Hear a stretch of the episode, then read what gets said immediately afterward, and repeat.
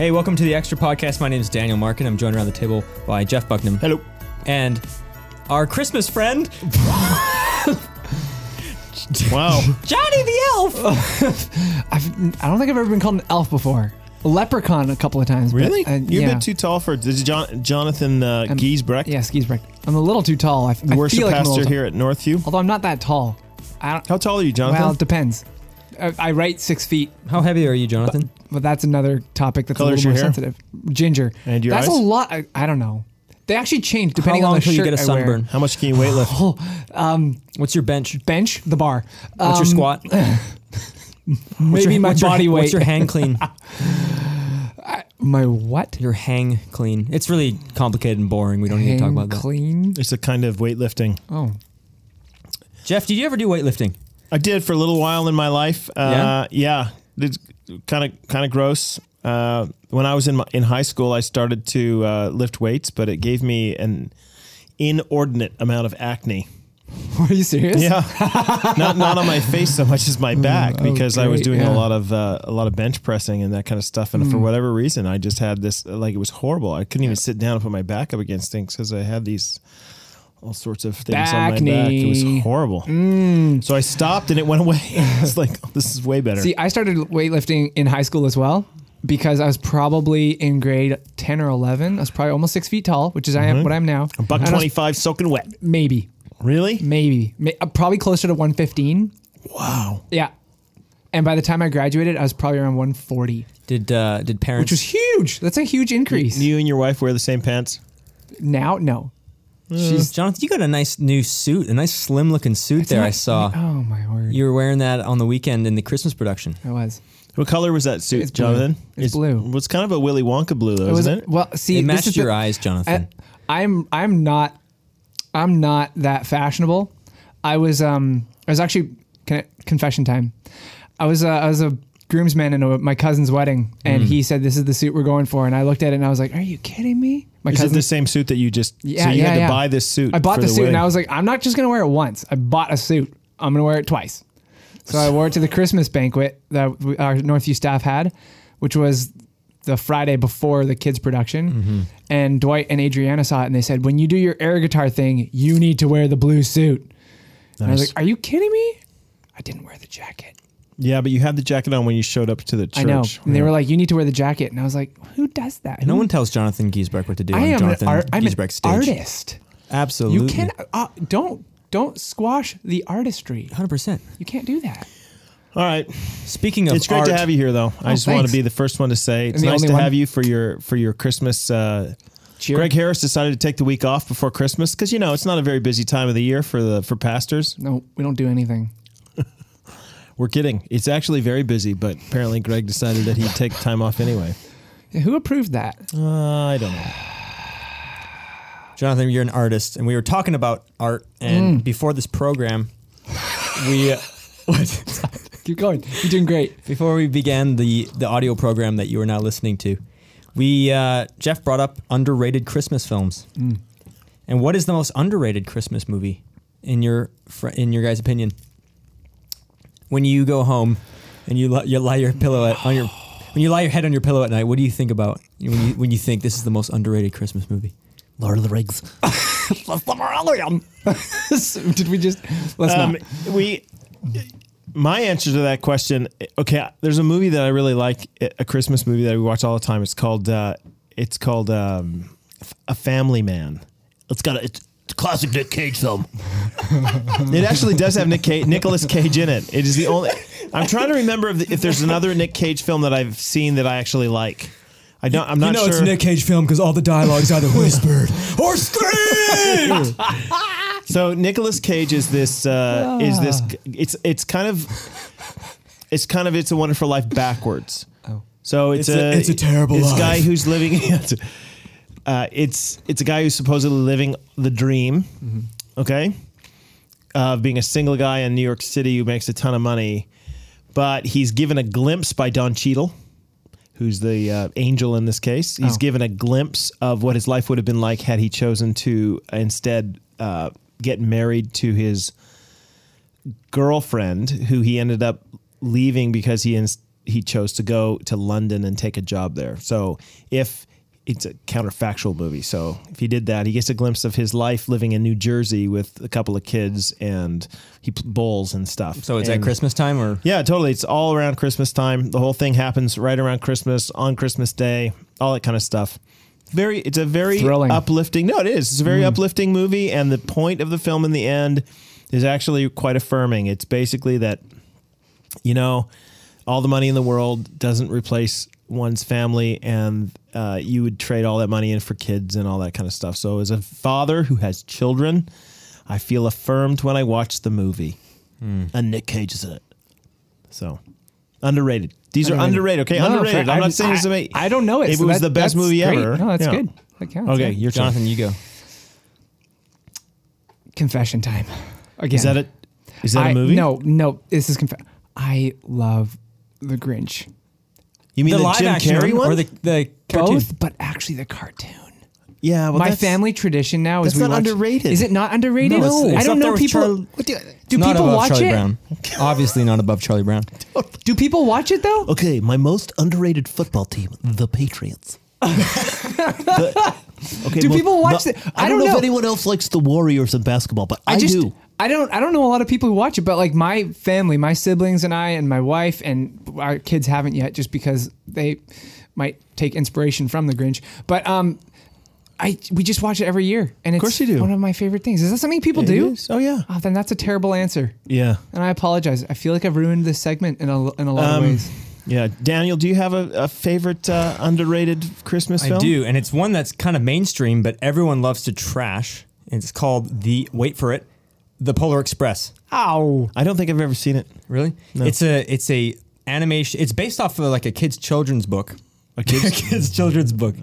Um, and it's about this train that every year takes kids to visit Santa on Christmas Eve. Is And that so they- Tom Hanks? Tom Hanks plays Tom Hanks. Tom Hanks plays all the characters. So he, he? plays the conductor. He plays the the um the guy who like the kind of the homeless guy who lives under the train. He he- he's he plays a bunch of the people. Is he? That's like the Nutty Professor then, Yeah, but the the whole idea right? behind 'Cause it. What's his name? Played all the characters in that one. Do you Mike even Myers. know what that is? Mike, I don't even know. Mike what that- Myers? Isn't That's it? No, old. it's, Is it- he plays. No, it's really dating me though. The Nutty Professor. That's like I don't know. Who early, is it? Early '90s stuff there. Eddie Murphy. Is, I was going to say Eddie Murphy, isn't it? Yeah, yeah. But it's the idea. I remember that one. of the movies. The kid doesn't believe. Professor. He doesn't believe, and so his faith in Santa is on its last race. And anyway, he has this little bell, then it doesn't ring, and he he it's supposed to be like a jingle bell. It doesn't ring, and he goes on the train anyway, and they finally make it to the North Pole, and then he wishes something to Santa, and all of a sudden, when he's not about to believe, like it goes ding ding ding ding ding, and he believes. Great movie, great it's so soundtrack. Everyone just loves to trash it because Tom Hanks. It's computer animated and it's a little bit dated.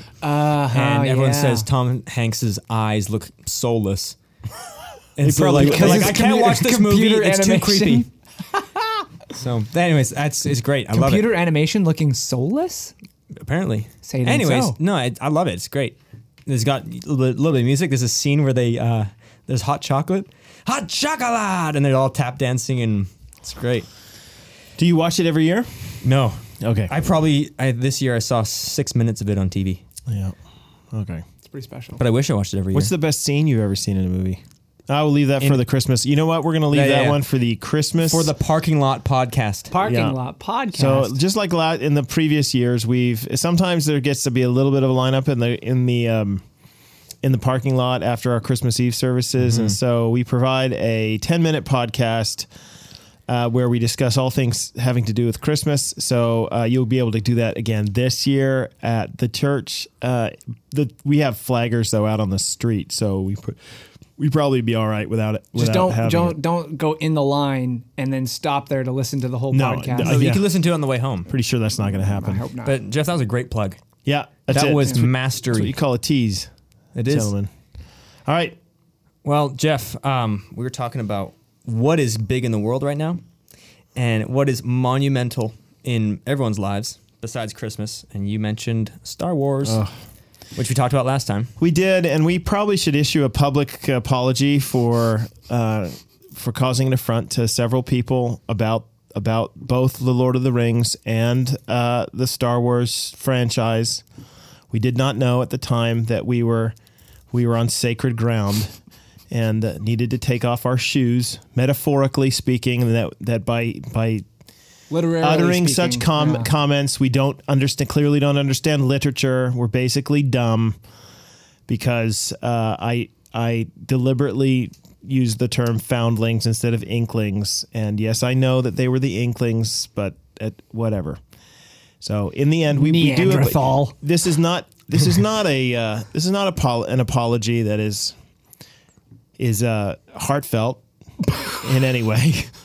Uh, only because we're teasing, by the way. Just so you know, just so we're all clear, we are absolutely teasing. Uh, I like a good Marvel film as much as anybody else, and that kind of thing. I will say this though, in a, on a serious note, I do find it a little odd that so many people are so interested in what and, and, and by saying this I'm referring to the to the Star Wars films into what is basically a a Buddhist story.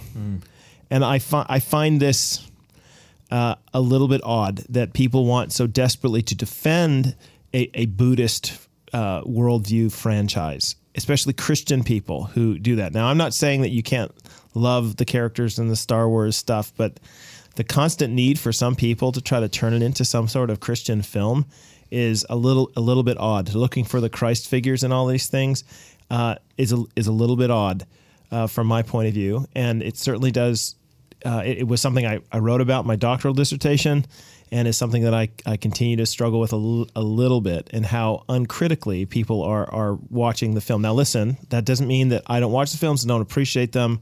I just think that, uh, like in all film, we should actually watch these things with some sort of critical lens and shouldn't necessarily adopt uh, the the viewpoints that the films themselves hold. So what So- from?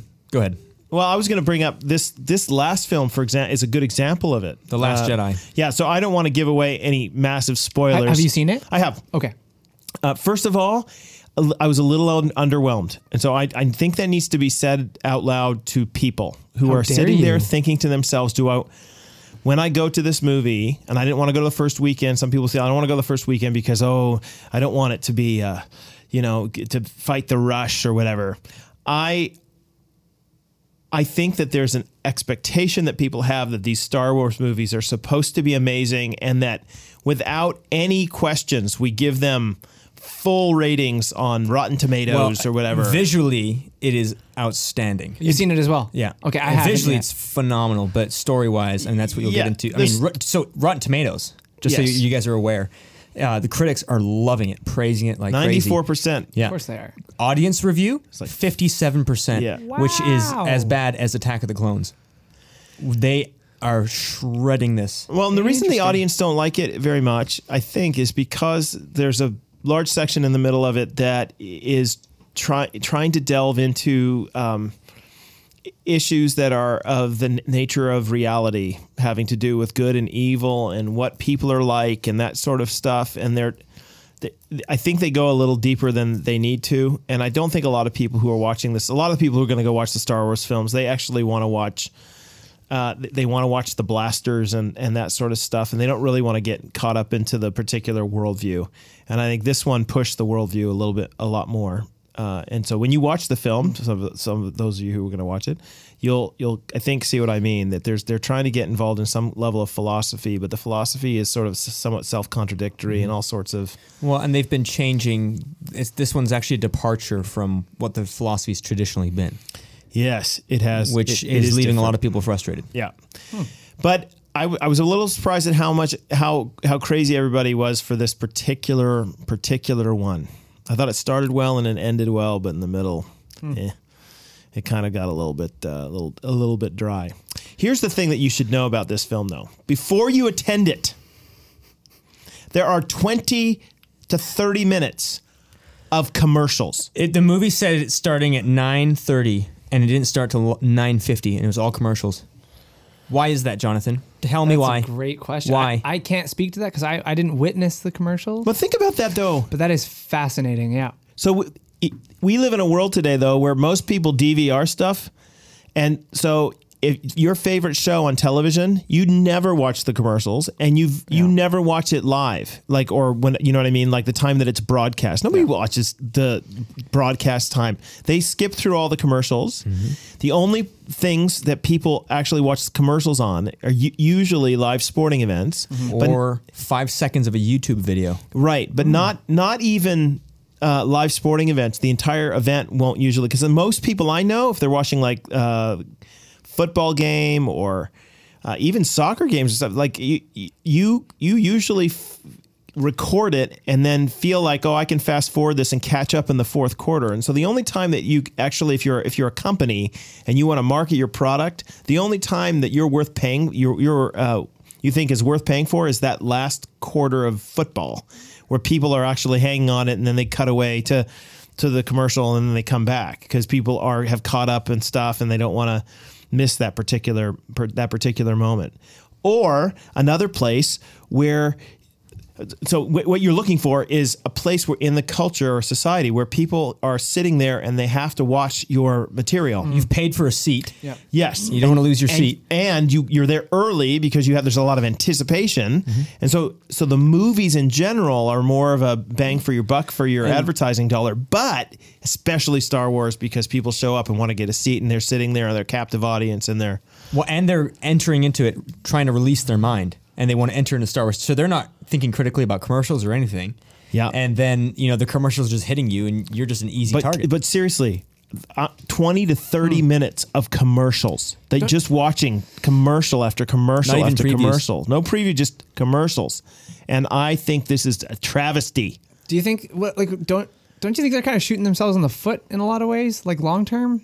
well it makes me not want to attend, the, attend it at a, at a theater Yeah. Did it actually give you that feeling, like when you I were in it, were you like there's more commercials, like you noticed it during the commercials? without a doubt i felt Yeah? sick i kept making i, I actually was leaning over to my wife saying this is ridiculous Let's you noticed count. it too, hey, Markin? Mm-hmm.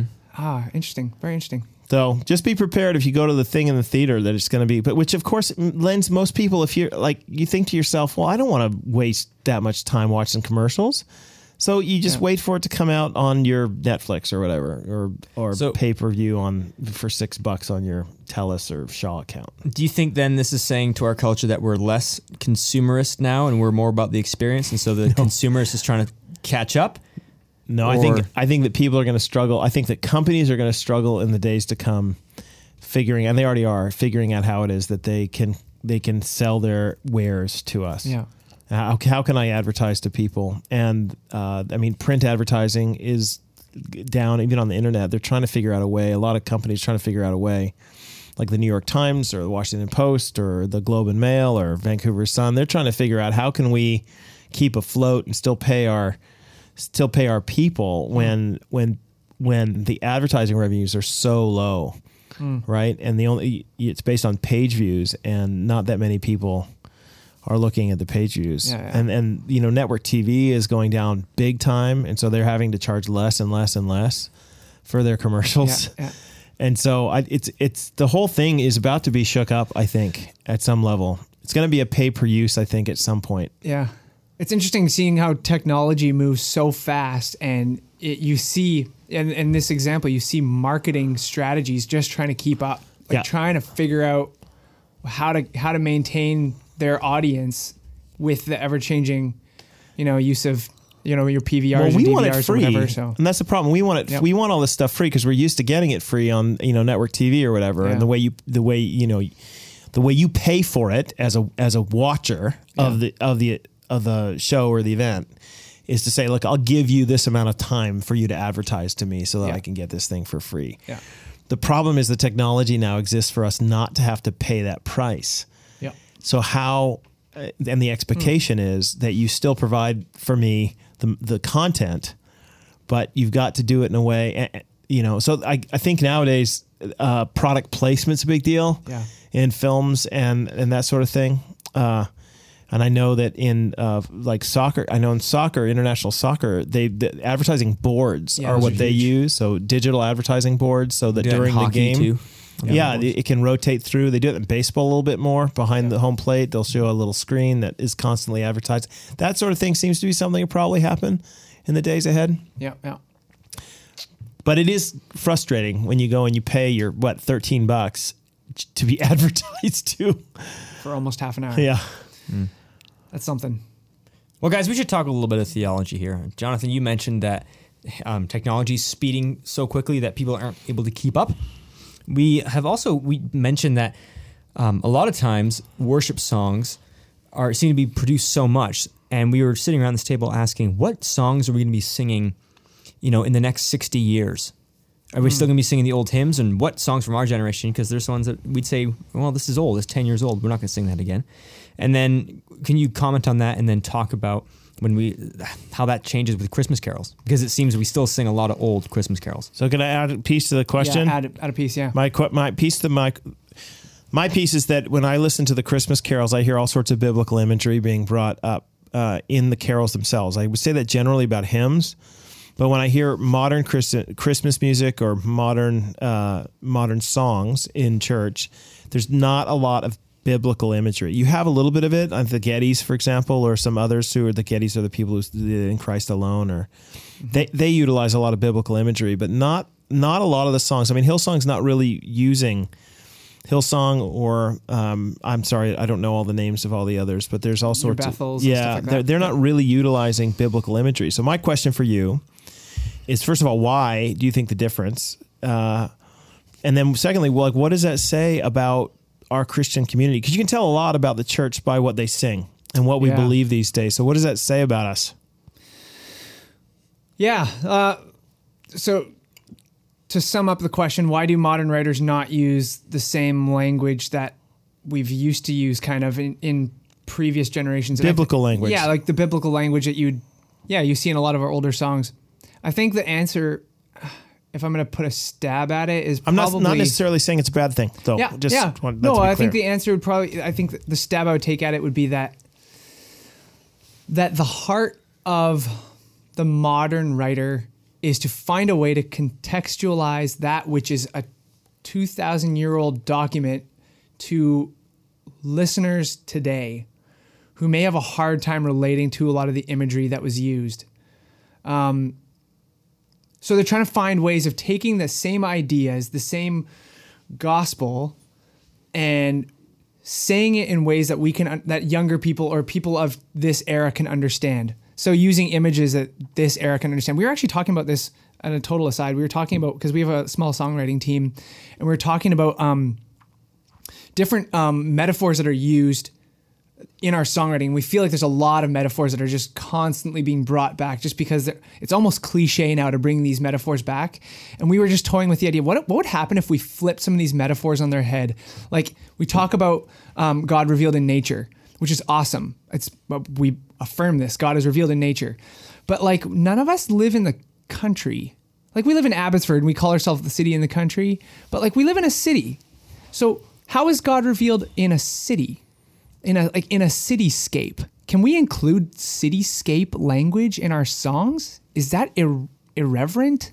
Do you know what I'm saying? I do know what you're like saying. with city people, have, you know, not, it's Well, not you totally sound, you true. seem to be saying that the people who are con- trying to contextualize the, the turn toward contextualization in our songs isn't actually contextualizing it that much.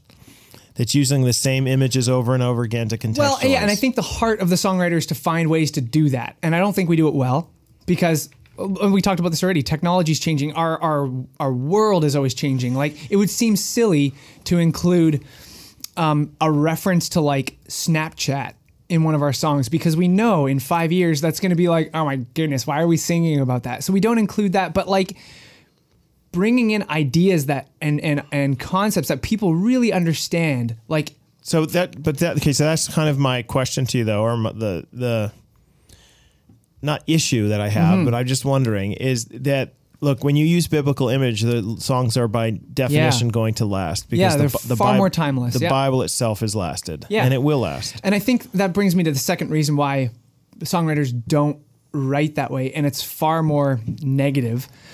I just don't think it markets well. I think if you have a, a songwriter who's going to write a song, if he writes if he writes a song like what you see in like "O Come, O Come Emmanuel," I don't think it sells. Like this, like "O Come, O Come," um, like "O Branch of Jesse's Stem."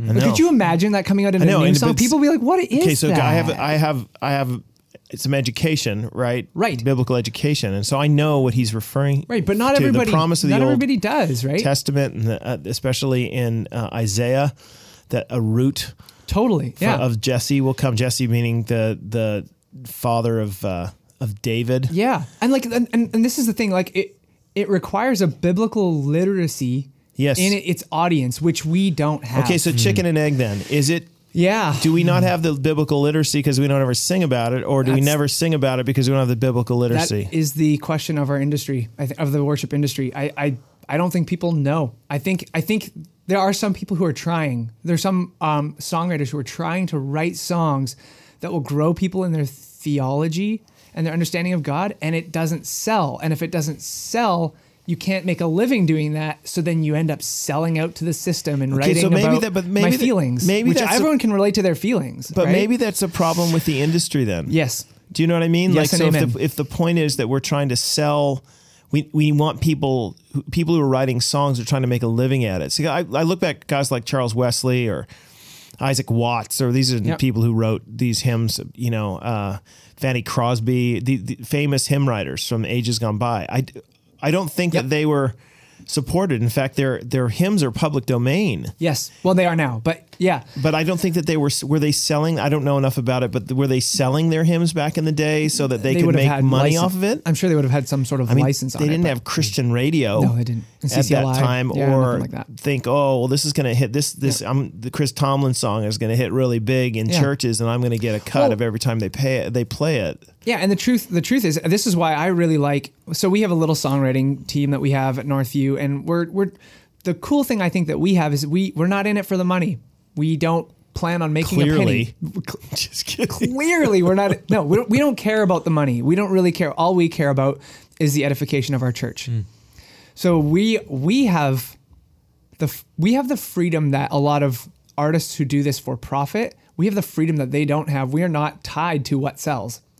We are tied to what grows. So we have a lot of freedom to try to write songs that maybe maybe are more faithful to the biblical idea and and find creative ways to make them contextual mm-hmm. to where we are today. Yeah, it's I d- amazing too because with songs you always remember the melody, and that's, That's what true. makes it. You can you can Yeah. riff off a melody from a song. Yeah. like the common person could sing "Oh Come, Oh Come, oh, Come Emmanuel" because they know that Yeah. in, in infectious melody Yep. that just gets stuck in their head and it's it's eerie and you and you're like I need to keep singing this. Yep. And so that's the advantage with when you put good theology in a well melodied and well written song. Mm-hmm. Yeah. People are are constantly meditating and thinking and, and talking yeah. through good theology At the same which time, shapes yeah, you. Which, which I totally affirm. At the same time, it requires a biblical literacy, right? And and at my hope is that by singing these songs, people ask the questions, what does that mean? And and find out what it means, right? So like I I've been leading worship since I was I don't know, probably like 15. And I'm not gonna lie to you. I would have liked to have been there for that fi- You- first 15 year old worship experience. No, I, I still sound like that. I, I'm pretty sure I still sound like that. Was it Chris? was it a Christmas? When was the Um, No. first worship leading en- Oh. endeavor that you ever had? Come on. I was at my my small church. Yeah. Yeah, it was growing, What did you growing do? up. I led worship. Did you did you bring the guitar? Yeah, that's all I. No, no, you can't. Tr- truthfully, I I was a hack. I still am a hack. Here's a Bono But song. I was like, I can play a G, and I can play a C, and I can play a D, and I know how to use a capo. That's basically all So- Christian music, though. well, it's right? true. It's true. you know E minor? E minor? uh, well, I tried to. I just. I, you- no, I just passed by that one. Was there a lot of camp songs in that first go round? Then, anybody? I don't remember. Point is, you guys are to- distracting me. Hmm. Point is, when I was 15 and I sung these songs, I was completely ignorant of what I was singing.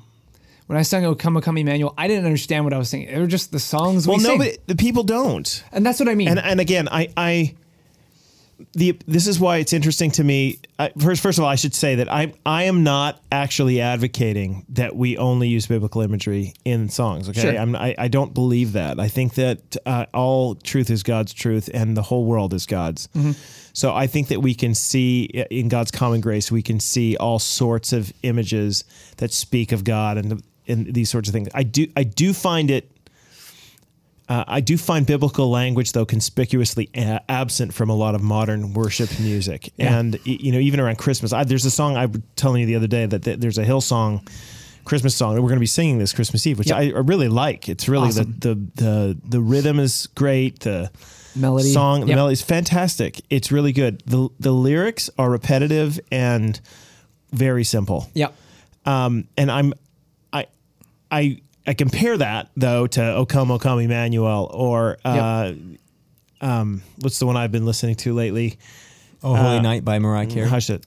No, no, that's not true. Um, See amid the winter snow. Oh, you like that, it's- Nate? yeah.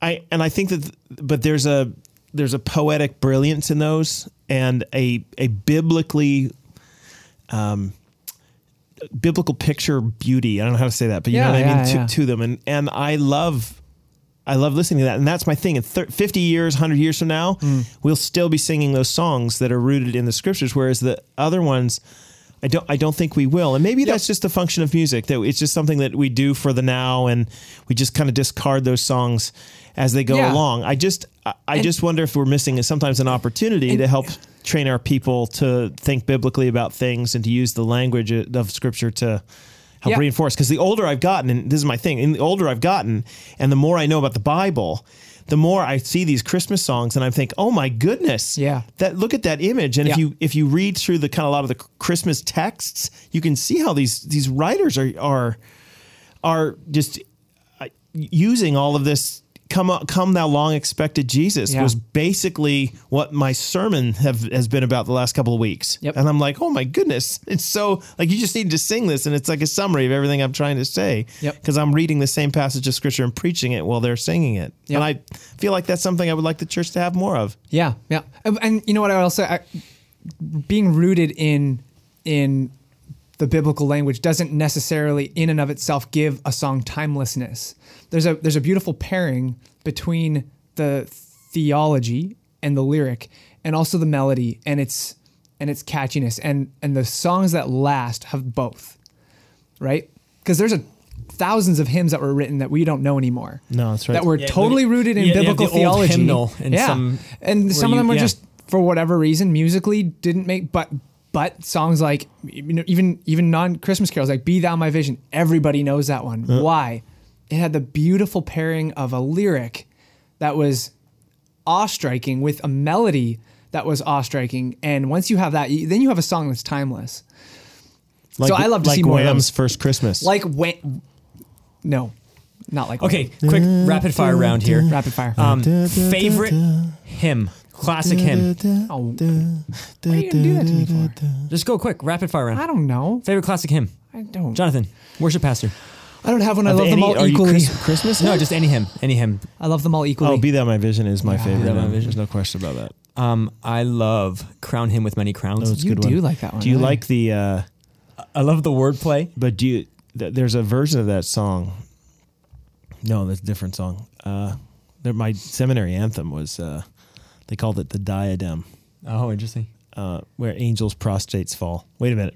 Prostrate. prostrate? No, that's right, right? Prostrate. Prostrate. Angels prostrate. Prostrate. prostrate. No, I okay, love- prostrate. I love him. fall. but see, this is a good example. I love this song, right? But that the song that said "Let angels prostrate fall." Yeah.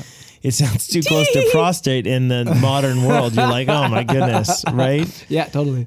Dude, but the lyric, crown him the Lord of years, the potentate of time, You do like that. creator of the rolling spheres, ineffably sublime. See, that's beautiful. It really is. It's beautiful. It's totally out of the reach Mm-hmm. of people who who don't like even their vocabulary Yeah. doesn't. It doesn't. I don't even know what sublime that. means, other, other than uh, Gordon Ramsay yells it out. That scallops were sublime. In, ineffably. Yeah, What is? yeah, I think it's without error. yeah. But it sounds like swearing It sounds like without F to words. people now. Yeah. yeah, Ineffably. yeah. Well, guys, I want to hit one more topic here. So with the closure on that though, the closure is Yeah. that I I think that uh, there is a beauty to Christmas music, to hymns in general, that are that is something that I think that that you could f- you can find in what you've said. This mixture between melody and and content, and trying to find that. I just think there should be perhaps more biblical imagery in a lot of a lot of our songs, and it would probably be helpful to us to, to help reinforce the the importance of how God's revealed Himself in His Word. Yep. Agreed. Agreed. And a challenge to anyone who writes songs, who likes to write songs. My challenge to you would be find find ways to say the Bible In an today ineffably sublime in an way. ineffably sublime way. Exactly. No, say it in a, in a way that's not cliche, but also Okay. not also not so new Here- that it's like here's one that's not cliche or so new. Here I raise my Ebenezer. Hither by thy help I'm come. yeah, you like that one, don't you? I do. Mm-hmm. Uh, I've been raising Ebenezer's all over the place. You've been raising rocks of help all over the place. See, that's the funny thing. Nobody know. knows. And people hear that and they're like, hmm. "Ooh, Scrooge? Rock help? What? Yeah, Good stuff, man. good times. Guys, like I said, I had one more topic I wanted to hit, Okay, one more. Here it is. and here it is. Where what's the balance between bad theology and heresy? like, what's the Do we, balance? do we need to find a balance between those two? Yeah, we do. We need to have. I mean, on our in ourselves. So I bring this up all the time in our in uh, both on the podcast and a lot of meetings I'm in. The First Corinthians three talks about uh, you know building in ways. So, so teachers not building in line with the foundation, and those teachers will be saved as yet through fire. So it means that they are saved people, but what they're building with and what's meant in that context is doctrine. What they're building with is doctrines that don't uh, don't fall in line with what's the truth of, of the gospel. Meaning, that it's not, they're not gospel issues. The foundation they believe the foundation about Jesus Christ, but they get other parts of the biblical story, biblical images, all that kind of stuff wrong. So it is possible for you to be a saved person who's teaching bad theology, right? Yep. In this passage. What's interesting about the context of that passage in 1 Corinthians 3 is Paul's basically trying to argue with the Corinthian church who's privileged one teacher over another. You know, I have Paul, I have Apollos, I have Peter, whatever. And he's kind of arguing there look, God is going to judge. You know, we're all on the same team, and God is going to judge us for how we teach. So, in a sense, he's kind of telling the Corinthians, "Hey, you don't need to, you, you don't need to pit us against each other, right? We are responsible to God for this." And so, I guess there's part of me that wants to say, okay, so that's probably should be our attitude toward a lot of this stuff. Um, you know, Paul said in another place, and as long as the gospel is preached, it, I don't think he celebrates bad theology or bad motive, at least in that context in Philippians one. Like I, I he he he's basically saying, look, I I think that is you know the, the as long as the gospel is there, as long as the foundation is there, we can celebrate that. Doesn't mean that all the other stuff is not going to hurt people. Of course it is. But it's not heresy. So the language of heresy is something that I would reserve for somebody who's denying the foundation about I was Jesus. just gonna say, can you define what heresy is in contrast to bad theology? That's I tried to there, and my definition is there is the distinction between just some, somebody who's got the foundation right about Jesus, but is teaching something incorrect about him, or sorry, incorrect about the scriptures, or incorrect uh, about some other matter.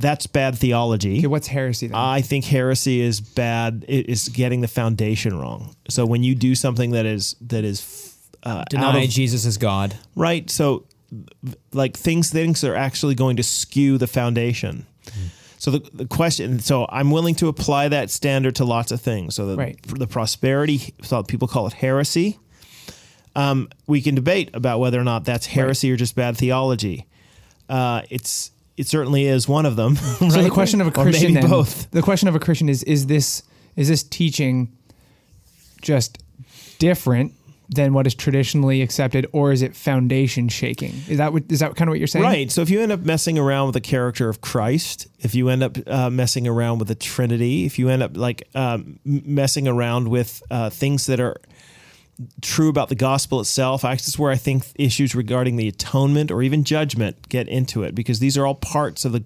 gospel uh, story. The the the big idea that Jesus came to save us from the wrath of God by becoming our substitute. Not only, by the way, our substitute, he also defeats the powers. These are all their views of the atonement. So he's more than just our substitute, but at least our substitute, so that we might be preserved from God's wrath. Uh, because God solved the very problem that was created by us and that God had against us. So I, I think that story and that he's going to, uh, you know, renew his entire world. When you start messing around with that story, I, yeah. So baptism and modes of baptism Right. to me are not messing around with that story. I think that you can have bad views of baptism. I think that issues related related to whether women should be elders of churches or not. I think you, you're gonna. Some people are. Someone's right and someone's wrong about that. But I don't think that has to do with the. I wouldn't say someone's a heretic for that viewpoint. I, I I don't agree with some people on those views, and they don't they don't agree with me. But I think we're brothers and sisters in Christ. I might even say that their theology is bad at that. But I'm willing to say that. Hmm. But I don't. Um, yeah. I don't want to call him a heretic.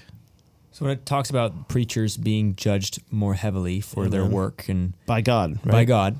so you have the preacher who was faithful in all of everything he said, and then you have the preacher who's basically just known for his bad theology, but gets in because he believes upon the name. Well, he doesn't think that it's bad theology. he doesn't think it's bad, but his whole life he goes doing this the whole Yeah. time. He gets to heaven, he gets the same lot as the other preacher, preacher A, even though all his work is burned up. I think that um, I, I think that preacher A is that the preacher A the one that was being faithful. Yes, yeah. I think that there seems in Scripture to be the the promise of reward for the first preacher. So I don't know what that means. Like I don't know what what that you know what he's he or he's going to get for that. But I I'm saying that there seems to be a promise of reward, especially in 1 Corinthians three, that they'll you know he'll receive a reward. So what do you do with that? But the other ones will lo- lose the reward. That seems to be the idea. Now, I don't think that that passage has has application to every Christian. I think that so I, the rewards doctrine stuff, I think has in the scriptures in First Corinthians and other places where it speaks about this sort of thing. I think that uh, it's referring to uh, to to Christian leaders and how they lead. So they have the possibility of reward or Does it- greater judgment. Does just firing off of the top of my head here, listening to you say that, does that give the idea though that there's like a a tiered Christian or a tiered? No. Well, yeah. The, the- I mean, the reward, the rewards doctrine in general has historically done that. But I'm what I'm trying to make sense of is okay. So here, in context, this passage in 1 Corinthians three is dealing with apostles, Paul, Apollos, and those who actually follow in their footsteps with who have the responsibility of bringing a bringing the doctrinal charge and content to the church. So, who, like, who is that? That's a, pastors these days. Um, probably elders would fall into that category. Um, So this passage in 1 Corinthians 3 promises reward. Uh, what I'm saying is that, yes, I think that there is, for those who are involved in that work, there is a sense that they will be rewarded. I, like I said, I don't know what that means. Does that mean that they're going to get a house on the hill? I don't know. I have no idea what that means. Um, but I don't, I don't believe that there's a lot of warrant in the Bible to extend that rewards doctrine beyond just those leaders because I just don't I don't have the textual but you know what I mean by textual basis Yep. I don't actually have passages of scripture that in, read in their context argue that way the passages people bring up to me to say no no no everybody gets rewards you know and there are varying levels of reward Your in heaven crowns and I'm. I'm saying that those passages don't teach that Mm-hmm. That those passages talk about the reward of heaven right? Or the reward of the crown of righteousness, which is righteousness, crown of life, which the crown which is life, Mm-hmm. right? Yep.